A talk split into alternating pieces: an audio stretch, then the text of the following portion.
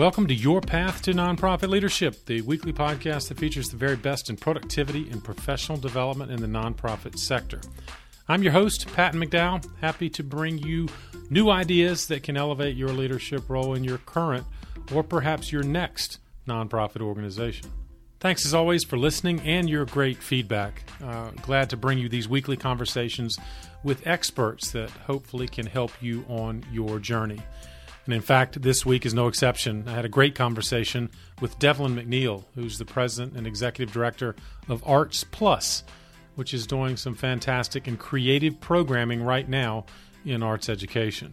Of course, I don't have to tell those of you leading arts organizations the challenges you're having to manage in addition to everything else that's shifted during this pandemic. Well, you don't have to be in the arts sector to appreciate uh, all that Devlin has offered our audience this week in terms of practical advice. There are three things you might want to listen for in particular from Devlin's commentary. Number one, do you have the leadership skills necessary to manage change? Because it's certainly going to come at you. Hopefully, nothing like what we've all had to deal with in the recent months, but they're skills that you can work on.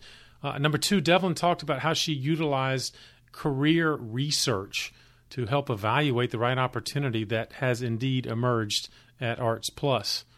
And finally, she talked about what she's doing to build a dynamic staff and board, uh, and it's really paid off, and I think you'll see why.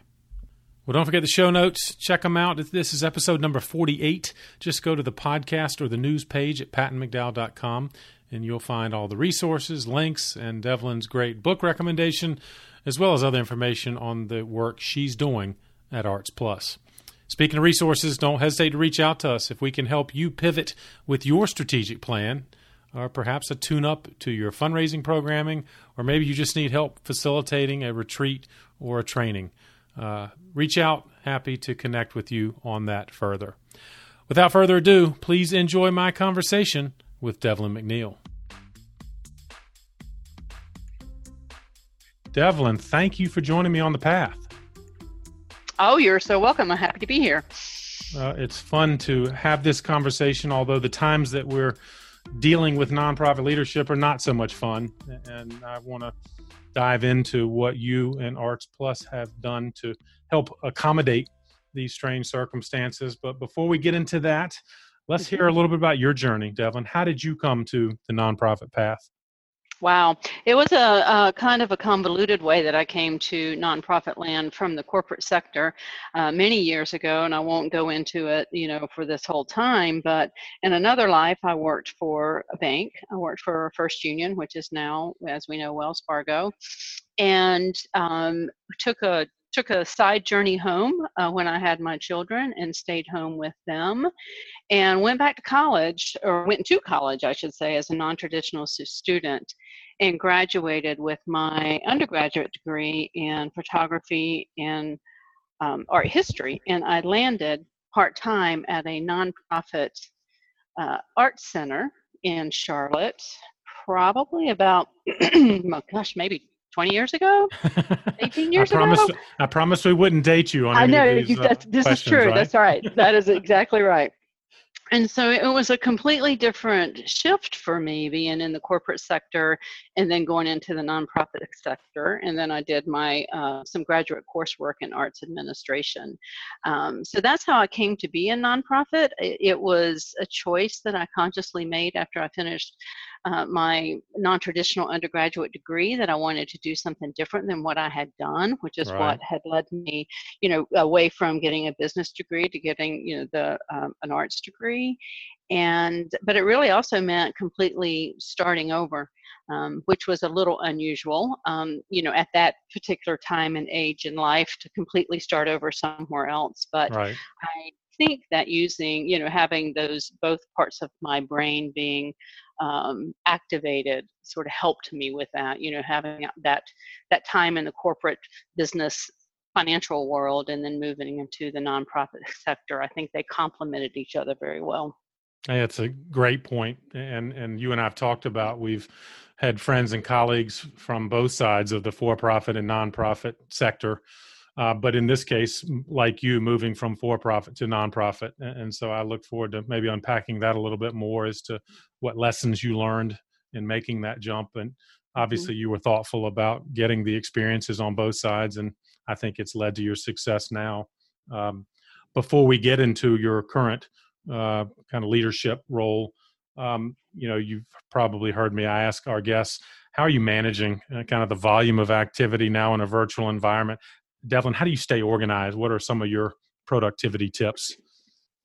Well, once we realized, um, you know, with our offices being in Spirit Square, and once we realized that there's no telling when uh, we're going to be able to get back into the office and work, uh, very quickly I went uh, across the street, literally, and and brought everything home that I could. I brought my computer, uh, my my computer, my extra monitor, my printer, and honestly, it took me about probably about four or five weeks just to try to figure out the best part, the best part in my how to set up uh, how to set it up and yeah, where's the best yeah. part to, to do it but i have found that um, I have to treat it like going to work, even though you're just going into another room. You have to consciously say, okay, I'm going to go to work now and go into another room, have your list, have everything that you want to do. And then at the end of the day, you have to leave it like you're leaving the office as well. So Good it point. really has been. Um, uh, you know, because it's so easy when you're working from home to get distracted by something and then you go segue and do something else around the house. But really, to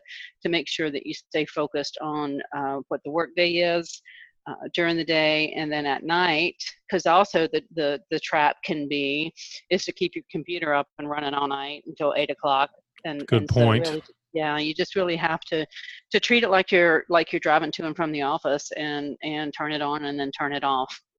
It's a great point, Devlin, because that the, the danger of of no work life balance, uh, it all blurs together now, doesn't it? Or could if we're not intentional about separating. Right.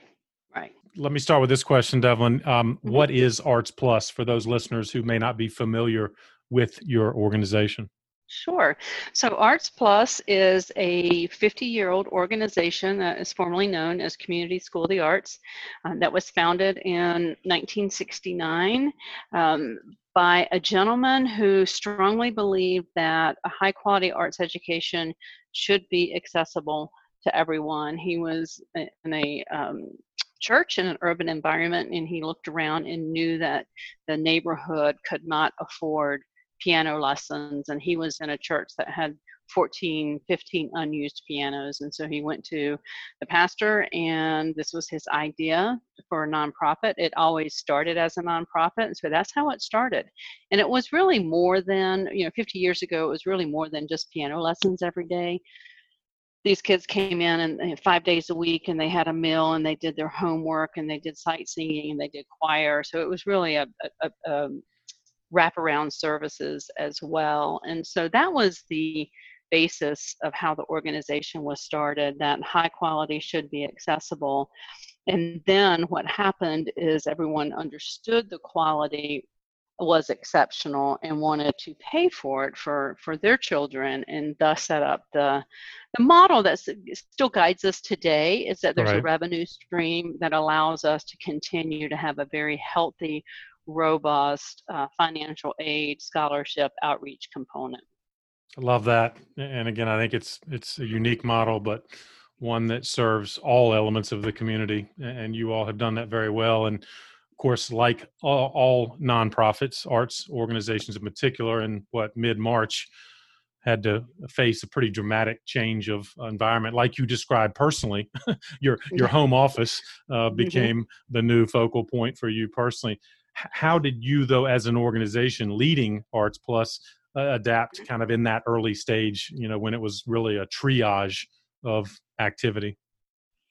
Right. So we very quickly learned that and and and because patton as you know we are a nomadic type of organization in the fact that we don't have one large building where everyone comes to us for for programming right, right. we are in, out in the community 15 20 different locations. And so it became abundantly clear to us uh, that very first week when we realized things weren't going to open back up quickly um, and that we would have to rely on other people being open, that we just had to make a shift to to to make this work for us. And so what we were able to do quickly was to move all of our private music lesson students to online format so our music team worked worked with each one of our instructors to make sure that they were set up with a format that they could you know be, be it zoom be it skype getting them set up with cameras on their computer right, whatever right. whatever we could take to, to make that happen so students um, could continue their lessons not only for the continuity of their lesson uh, and it being important but also for a sense of normalcy in the midst of everything just going into such an upheaval and kids being at home and not having uh, you know having their daily lives interrupted as well. And so it really was a, a, a we quickly did that um, and it was successful. So so much so i always joke with uh, people that one of our instructors who's 92 years old um, uh, uh was one of the first to teach on Skype in the midst of all this, which, gives, which I think Good. gives hope for anybody who thinks they're technology, techn- you know, challenged in that way.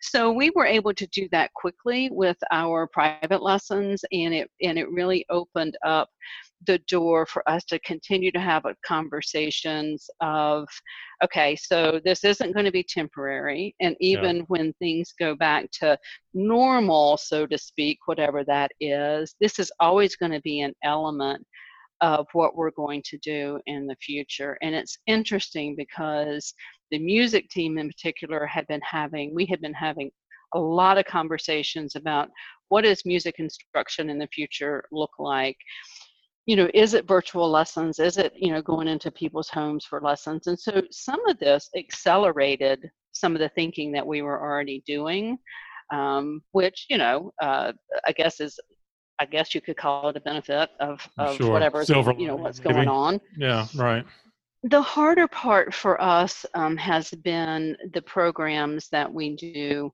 uh, with outreach when we were going out into community centers and after school. For example, I think you know our Project Harmony, to where we were working right, with, right. you know, a um, couple hundred kids every week going into churches, into after school, and so when those ceased, uh, and we still kept ways, we still you know figured out ways to keep keep engaged, but that's been a little bit more challenging and then trying to plan for the fall uh, what does a fall look like if it's all virtual if it's a hybrid thereof and so um, i think the pivoting and getting us into a virtual format quickly i don't want to say was easy because it, right. it, it, was difficult it's, it kind of seems easy now compared to how we're trying to plan for the fall with so many unknowns.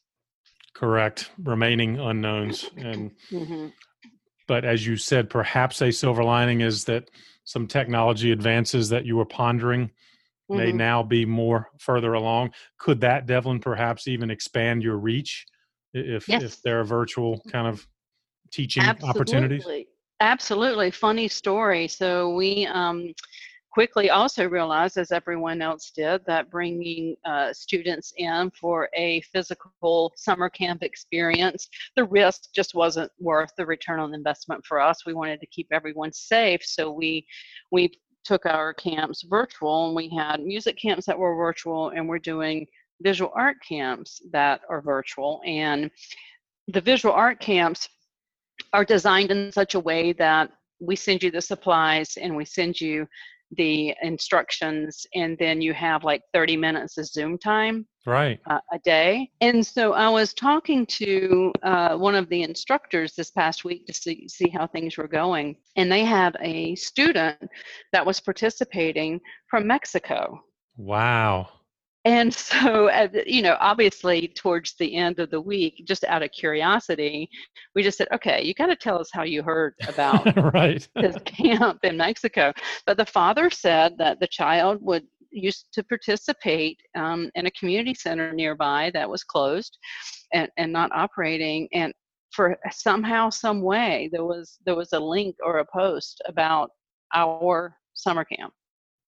So to, yeah, to, yeah. so to your point, it doesn't preclude us at all from from being able to um, continue. Uh, you know, for example, if a student moves and they want to continue their their music lesson with their instructor, I mean, and for us to be able to reach and engage new audiences, it, it definitely opens up uh, different different avenues.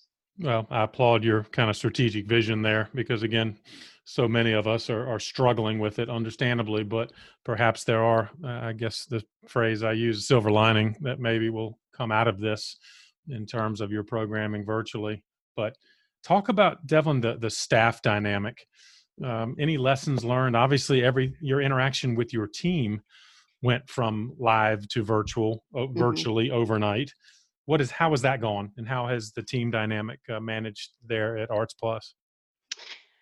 Yeah so you know we uh our offices were tiny offices and we were we we always joke that we always have to really like each other because our, we are right on top of each other as far as our right. space goes, which is you know which is a good thing. And so, you know, luckily we we stumbled onto the Zoom format pretty quickly, and Zoom has been very um, gracious to education people by extending it for free and lengthening your uh, you know that 40 minute time cap, which has right. been good.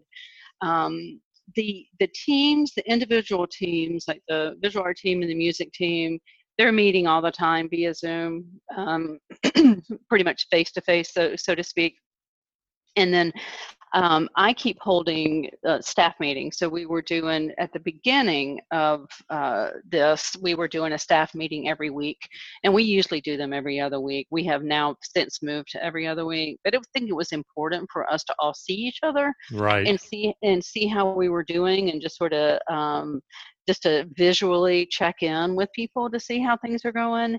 And then a couple of times, uh, several times, we will have like a Zoom happy hour um, or something like that. You know, that's obviously a, a completely optional, like 4:30 on a Tuesday or a Wednesday or whenever, so everyone can just come back together and um, talk about non-work things, you know, yeah, about things you. that are going on going on their lives. Yeah, exactly. but and even on the staff meeting where there's not a tremendous amount that you have to cover because everyone's just on the ground running every day, it's still important, I think, to to check in and to to see one another.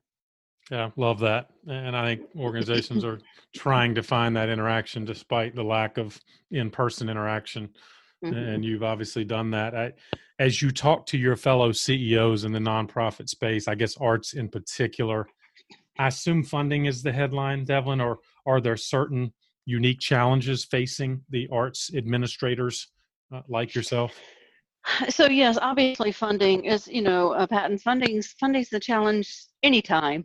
but, exactly. Right. But uh, in this particular in this particular element, I mean, there are so many um, areas of focus that funders are looking at, right? Um, and, you know, an example of of the um, the COVID relief fund between United Way and Foundation of Carolinas. I mean, that is a, a critical work to get for social service agencies and to, to you know be able to get out and provide direct services for those most in need that are hurting right now. Uh, we were lucky to get some of the uh, COVID relief money, uh, good, and that good. is because we are, you know, they had opened it up to the arts, and I think what was attractive I think what was attractive for us in that realm is that we're keeping creatives employed. And so to be able to have funds and to be able to, for example, you know, our what 40 45 teachers that are teaching online lessons i mean we are keeping creatives employed and i think that's it's helpful. I think that's what people are, are looking at as an important um, funding thing. It's economic um, development um, right? I mean you're that's an economic is. development angle. Yeah. Yes it is. It is. We're the arts organizations. I'm on a weekly call with um, all the uh, arts EDs, and where they're struggling, where they're struggling is logistically. So, for example, us, um, our Charlotte Children's Choir, we have no idea I mean, eh, the, the, data out there about bringing choirs together and bringing people together to sing and in a, in not good, is it? Yeah, not good. And yep. they're thinking that probably shouldn't happen until there's a vaccine. So for us, I mean, so how do we keep a choir engaged for the next year by, you know, virtually, etc. Take it for example, you know, the symphony who's trying to figure out how to, you know, social distance performers on you know they're musicians on stage much less what's in the audience and so right. there's and and then you have the museums who unfortunately were in that uh, lockdown mode and they're trying to figure out how to um, you know how to re-engage and bring people back in so um, again i think we're all in the situation to where you know we landed we all tried to get our uh, ppps you know, try to do you know triage what was going on in the moment and now it's just all of us are trying to figure out um, what what what does programming look like for the this fall and the next year? Foreseeable future right? Mm-hmm. has there been again silver lining in, in terms of the interaction with your colleagues in leadership? Do you find there's been more networking perhaps or is everybody kind of having to focus on their own i guess fires to put out no, I think there has been a lot more networking. I know that there's a group um, that the museum group are meeting on a regular basis because they're trying to figure out how to open together safely, uh, and so it's just they're doing that together, right? They're not, right, you know, right. not in siloed trying to figure that out. And um, so some of the resources, just in us being able to be on this phone call that's facilitated by the Arts and Science Council every week uh, provides us all with different levels of resources and to hear what other people are doing and how other people are approaching things and that's that's always helpful. Yeah great advice and i do encourage people to take advantage of those networks they have or perhaps find these networks now because they can become invaluable. Um, Devlin, you you're having to exercise all of your leadership muscles right now um, in ways maybe you didn't want to have to work out. Uh, but talk about when you first moved into the CEO or ED role. We have listeners, of course, that are on the ladder, so to speak, hoping to lead a nonprofit or perhaps even jump from for-profit to nonprofit. Do you mm-hmm. recall when you first started in in this senior leadership role? Some of the the issues or or unique challenges maybe you had then. Sure. So I always joke with people that um, I never wanted to be an executive director. That's what I always joke really? with people. yeah, it was never in my it was never in my long range plan that this is what I wanted. You know, that I I, I must be an executive director. Now we all know that circumstances in life lead you to things and opportunities that you uh, may not have considered before like I said, I was working for another art organization. I was chief operating officer. I enjoyed what I was doing. I was happy being the the in, internal and letting the ED be external. Right. But then this opportunity for um, community at the time, Community School of the Arts came up, and uh, I was asked if, to consider, you know, throwing throwing my name in the ring and I and I really got to thinking about it and looking at it and researching it and understanding what the mission was and thought now wow that is this is something I could really really get behind and support. And there were a lot of really good things going on um, with the organization then that you know with uh, with some funding with PNC and some grow up great grants and the whole position around accessibility was really uh, attractive to me and it was an executive director position in charlotte in an arts institution and those don't come often right? Right right. And so i said okay so let's just see what happens. And so here i am and i i don't regret it at all. Um, the thought of it at first you know of course it's petrifying because it was all brand new. Right right. You know it was one of those things that you know as as uh, we all, you know, that whole um, imposter syndrome that yeah. you know that we struggle with sometimes, and and you know, you walk in the first day and say, I have no idea what I'm doing, but you uh, you do you do know what you're doing. Uh, you're there for a reason. Uh, my board kept uh, reminding me of that, that. You know you're here for a reason. And I got to tell you what made me feel so great about uh, moving into that position is that there was an amazing staff. Um, I had known the previous two executive directors. I knew the organization was, uh, you know, I always joke that I, I knew I wasn't going to find any, you know, buried bodies or big surprises or anything like that because right. I just knew that it was, it was a strong organization. It had been through a lot, and the board uh, was wanting it to grow programmatically, and so um, that was you know that was what i was there for and so then my job after that was to make sure that the people around me in, leadership of the organization i always I always tell people i said you know if you want to be successful you you hire people who are smarter than you and things that you are not and then you let them do their job and then you Great all point. sort of move move the organization together and that is um, that is what uh, is around me and um, I have, as you know, I have an exceptional um, uh, fundraiser developer development person who uh, we have grown our relationship over the past seven years and um, continue to give her opportunities to lead uh, and so she can move into you know at some point she'll she'll go and be an executive director somewhere and I will we will cheer for that right? Indeed and of course you've been such a great example of and we'll talk about or i hope we'll talk about how you have built a team. You had it and it sounds like you know you inherited a very good team but you've been very intentional about attracting and retaining additional talent. And i'm mm-hmm. struck too devlin by you you didn't just have hey i want to be an ed someday on my goal list um, but it was the unique mission it sounds like of community school of the arts at the time.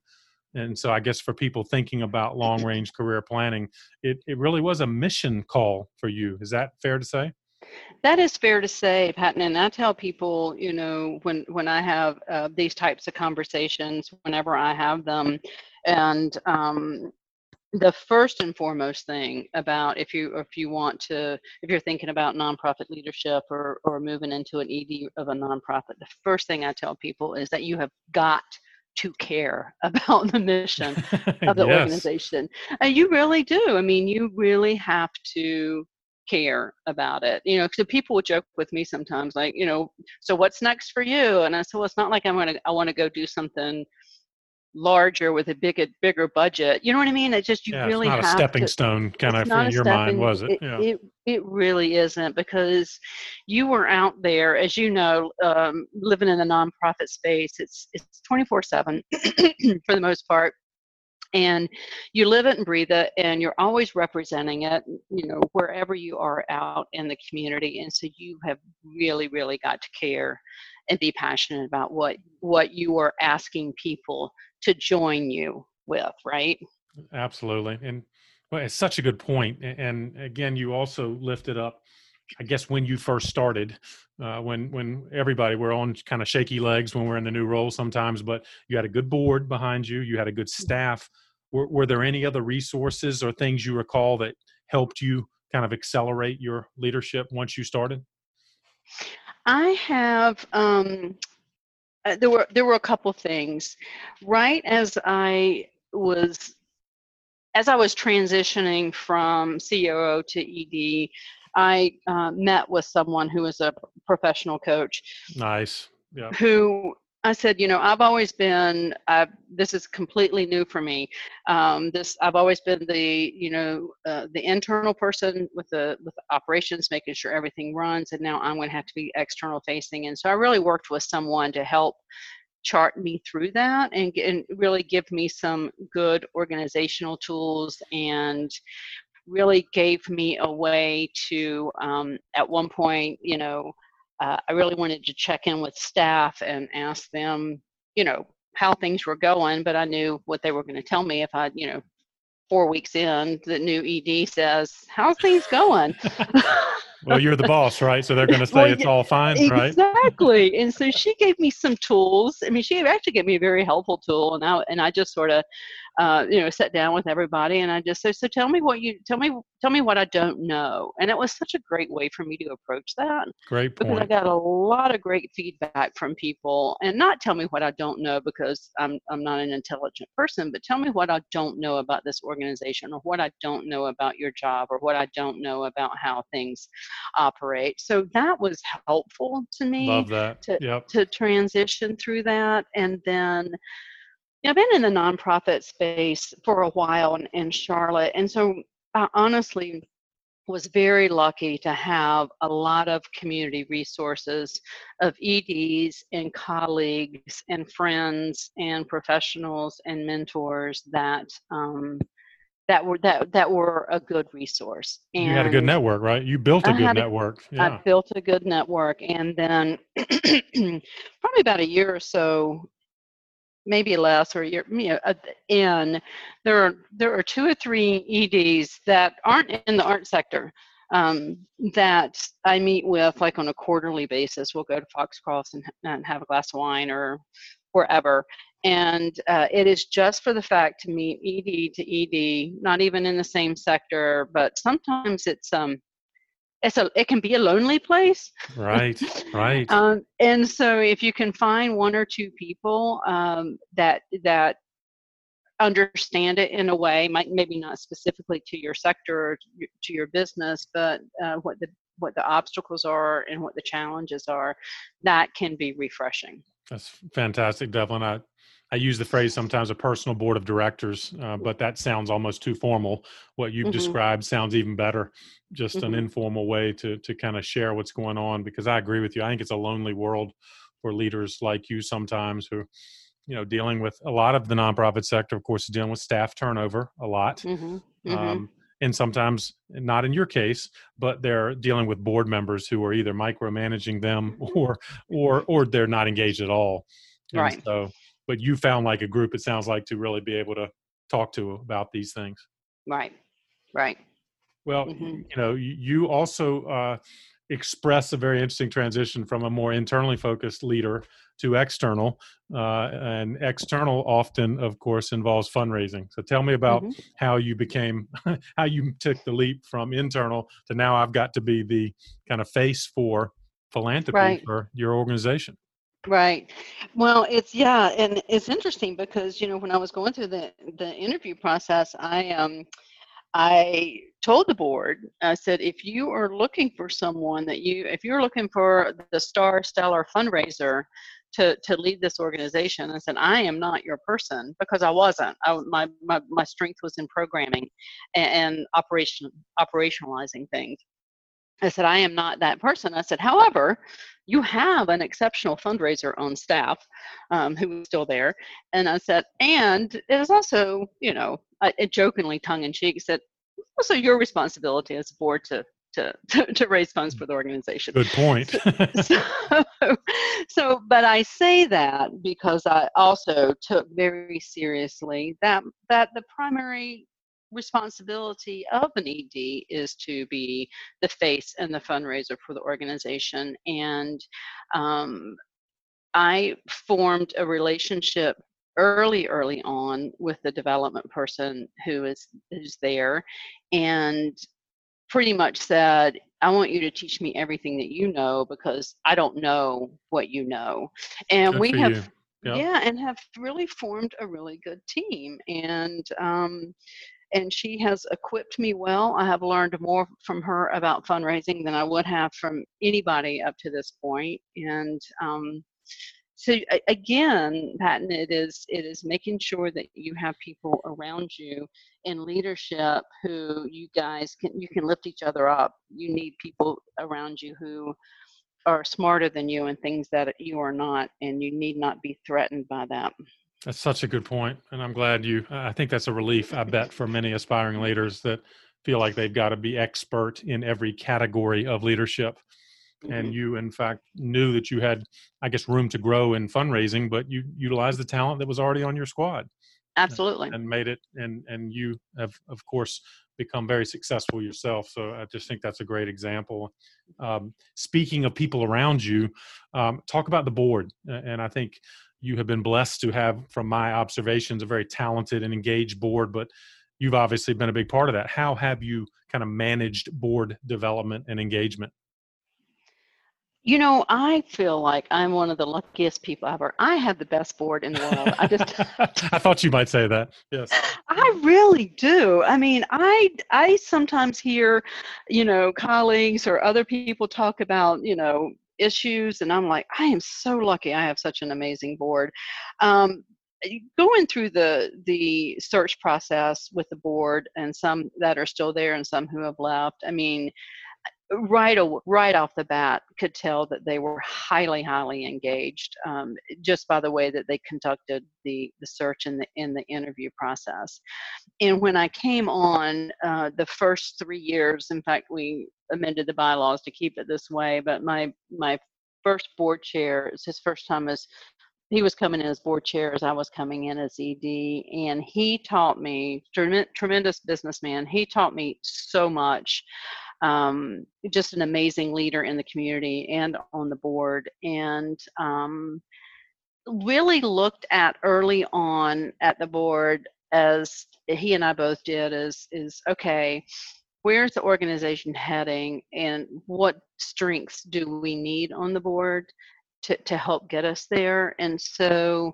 we spent the first few years really looking at understanding that at some point space and real estate is going to be a real issue as and we're facing it now. And so we you know we recruited people who on the board who were really strong in real estate uh, commercial real estate and development um, and then understanding that we needed uh, marketing because there was a potential even then that we thought we may go through a rebrand. And so getting somebody from you know a really strong marketing firm on the board and then really making sure that we really closed the gaps for what we needed moving forward. and that served us well to, to the point to where at one point we really just needed, and obviously people needed to be passionate about what we do. And, and right, like I said right. before, you know, uh, being an ED, you really have to care about what the mission is. Um, and it's interesting because we're at this inflection point again to where um, the board and the governance committee and I are really looking out and saying, okay, we need another whole set of um, we're here we're here again and we need to look and see what the organization needs to, to move us forward. And for example one of it is around um, what i touched on earlier is what does learning look like in the 21st century uh, great point. with uh, and what does the millennial parent want for their kids and what are they looking for for engagement? Um, and so really looking to bring those voices on the board, in addition to the fact that we're probably really going to land somewhere in a physical space within the next year. And that's a whole different, you know, set of, uh, of issues that the organization hadn't had to face before. Uh, and it strikes me, Devin, and, and among the many reasons your board's impressive, but that the robust nature of, I guess, for lack of a better term, nominating. As you know, many nonprofits, I think nominating is kind of a you know uh, late in the game discussion mm-hmm. and you all are being very intentional proactively to make sure you have the talent around the table mm-hmm. Mm-hmm. yes we were we were trying to you know trying to to do that and again or at that point again but really just looking out and saying you know what do we need and let's let's let's go find it let's go build it well, and I think similarly, you have been very um, forward thinking in terms of staff development engagement. You and I have talked before um, because we know our colleagues in the sector, even prior to the pandemic, uh, turnover in, in nonprofit is a challenge. But you've been very intentional about trying to maintain, I think, a real spirit of your team. But I wonder if you could comment on that. What are you doing to attract and retain staff talent? Um, I think I think I've been. We have kept amazing we've kept amazing talent. Our attrition and our retention rate, you know, uh, speaks for itself. But uh, one of the things that I I personally believe in, and and it has been modeled here and there in my past. Um, I had a, a mentor who was not afraid to give me every piece of knowledge she had in her head, and I and, and and it was it was a wonderful gift. And so when I look out at the people who uh, work in at Arts Plus, I really want to understand what their end goal is. You know, I, it would be naive to think that you know I'm going to hire somebody as a registrar and they're going to want to work for Arts Plus for the next 25 years, right? That's right, just not. Right. That's just naive to think about and so what are what motivates people and getting to know people individually what motivates them what is their end goal what would they like to be doing five years from now six years from now ten years from now and then help them get there give them the resources that you can that you within your capacity. We have uh, staff professional development built into our budget so you can go staff can go and participate in seminars and in conferences and and get the skills that they need uh, to help them get to what they want to do next. And again understanding that if they're truly successful they're going to leave you and go and do it somewhere else sure, which is sure. which is what we want i mean we recently as you know we recently had someone who uh, left go run her own shop somewhere else and she came to us right out of um, graduating from uh, her undergrad and got her master's while she you know her mba while she worked for us and yes, indeed. her she had an amazing mentor and her boss and we were hoping and waiting for her to go find that one thing that she that she, we knew she was ready for. Right. Well, and but what good for you, Devlin. But it your reputation in the community, and I think this is advice for any nonprofit leader. Even if you lose talent like that, your reputation is somewhere that people want to work, Mhm. right? And I think Mhm. that uh, it's hard always to lose talent but Mhm. I also think it's it's so uh, kind of nearsighted, short-sighted Right. for a leader to think, well, I don't, I'm gonna kind of hold on to my people and not let them go anywhere. Uh, you, in fact, have created an environment that people want to come work for you. Well, and if you try to hold on, if you try to have that mentality that I want to hold on to them because I don't want them to go anywhere, they leave sooner. Exactly. You run them They off, do. don't you? You- you- well, because you're not giving them you're not giving them any opportunities to grow, right? You're not giving them new skills. You're not giving them new opportunities. You're not giving them a new set of knowledge, and I just think that's short-sighted for your organization in the in the long run. It's you know you know we know that it's it's much uh, more efficient to keep and retain staff than it is to turn over a Indeed. development person every 18 months or Yep. Yep. Yeah. Love it, and I do hope nonprofit leaders will heed your advice. Um, it's it's uh, important. Um, let me ask you a tactical question as we kind of Mhm. wind down here a bit. But what are you doing with your strategic plan? You know, you you have your long three to five year plans. Mhm. Um, it, do you have you all put it on hold? Do you kind of shorten the time frames of everything? But I'm just curious because you've been such a good and intentional planning Mhm. organization. I, I've just, I, you know, just would love to hear how you're approaching that now. Sure. So our last strategic plan was a, a few years ago when we were uh, approaching how we were going to enter into and um, celebrate our 50th anniversary and what those initiatives were. One of which was a rebrand. You know, all the things that you've sort of seen happen over the past couple years. In December, at my December board meeting, I told the board uh, because we recognize that we are at the point now to where we need to to do a planning process. And in december i told the board i said i think it needs to be a business model sustainability Yeah, session rather rather than you know the the what's the next five years strategically look like? Because we're facing a lot of different things with space and campaigns and things like that. So that was the path that we were on and we were actually working with a, young associate from Pamlico who was going to, you know, help us look at programs and see what their ROI was, etc. But then everything happened um, in March, and it felt silly to look at programs the way that we were doing them then to to analyze them. So it's on hold, but only temporarily because we are going to within this next year have to come together and think and talk through what a um, business model sustainability plan is going to look like. Yeah, I think that's a great point, Devin. I, I think I'd underscore that. So, and, and you made the distinction between yes, we want long range strategic planning, but sustainability might really be the kind of headline right right now. Absolutely. Yeah, I, mm-hmm. I think more organizations are going to have to do that, or they're going to uh, struggle, and and you're not on that path. I'm delighted to hear. Um, Devin, this has been fantastic, and both the strategic and the tactical advice you are offering our listeners in every category.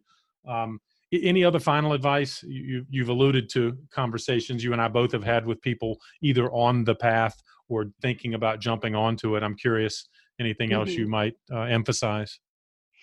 Well, I mean, if you're on the path and you're looking and jumping into it again, I would I would reiterate making sure that you're um, passionate about the mission and the vision of the organization and dive deep do a lot of research and dive deep yes, um, yes. about what about what you what you're getting into and what you think you may be getting into sometimes are two different things so i think you're just really doing your due diligence um, in in that regard but again just honestly caring caring about uh, the mission and the vision and then surrounding yourself with uh, with um, with people and resources yes, that you indeed. can yeah that you can i mean i like I, I liked your term you know your personal board i mean I've, I've, I've liked that term but it's but that takes an intentionality it doesn't always just happen totally and so agree.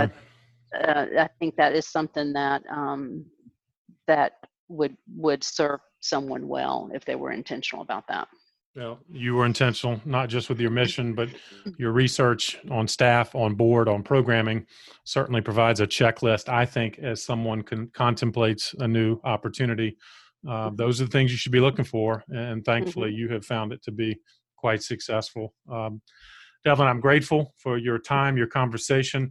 As you know, though, I'm, I'm going to ask you if you'd offer our listeners a parting gift. Um, mm-hmm. Give us something to read. Anything that has been particularly helpful to you or that you would recommend for our listeners in this kind of professional development type genre? So I had to ponder this question for a while, and then I thought, can I really, can I really say this? But I'm going to because the book that I have read several times in my life, and that I made my kids read when they were in high school, and I think I may have read it with them too, is The Alchemist. Good have you ever read you. Alchemist? It's if you haven't read it, you should read it. It's like 120 pages. That's uh, so good. Yes, yes. And the whole book is about uh, finding your life's purpose but it's interesting because this young you know this if you've read it you know this young uh, man is going is going to find his life pur- purpose. And so the book is the whole metaphors and how do you apply them to finding um, your life's purpose. And then where where you get waylaid and what that how that changes your path but leads you back to your path. I just loved it. I just thought it was i appreciated it for how much it talks about we how we learn in the process because you're finding your life's purpose and you think you're going down this you know this straight road but we all know it's not that it goes in 15 different directions and what are you learning along the way Love that recommendation. Uh, I have mm-hmm. both of my daughters are very high on that book, so they will be mm-hmm. delighted that a podcast guest is uh, lifting it up now onto the two, front row. Uh, there are two uh, things that I want to say from the quote of it. Then I, I'll, I will stop and be quiet. But no, one of fine. them, one of them is the secret of life is to fall down seven times and get up eight, which is one of the lessons from the book. And and also that fear is a bigger obstacle than the obstacle itself. And so those, I just I could, can go back and I'll go back and reread that book every four or five years. Yeah, I I see one, and it is good advice, and it will absolutely be lifted up on the show notes of this episode, along Devlin with more information about you. And, I take it for folks that want to learn more about uh, Arts Plus, you are indeed open for business. So, uh, is there anywhere you'd like to kind of direct our listeners or information you know, you'd like to share? You can uh, go to our website, which is Arts Plus. It's A R T S P L U S dot org. Um, all of our programs there, all of our virtual uh, summer camps, how we've shifted things. Um, it's it's all there. You should be able to find anything that you need uh, and how to register uh, right there. Devin, thank you so much for joining me on the path. Thank you. Well, I hope you enjoyed this conversation with Devlin as much as I did and came away with some practical ideas that can help you with change management and adapting to new circumstances that are certainly all around us. Don't forget the show notes available on our website, pattonmcdowell.com, where you can find out more about things that Devlin and I discussed, and of course, the great work she's doing at Arts Plus. As always, thanks for sharing this episode with someone else on the path. And if you haven't already, consider subscribing. Again, just go to the podcast page at patmcdowell.com and you'll see links to all of the primary platforms. Don't miss out on any of our weekly episodes. They come out every Thursday, as well as bonus features that are coming out at least once a month. Thanks for all you're doing in the nonprofit sector, especially right now, and keep up the good work for causes that are most meaningful to you. I'll keep bringing you content that can help you do it even better. Have a great week, and I'll see you next time on The Path.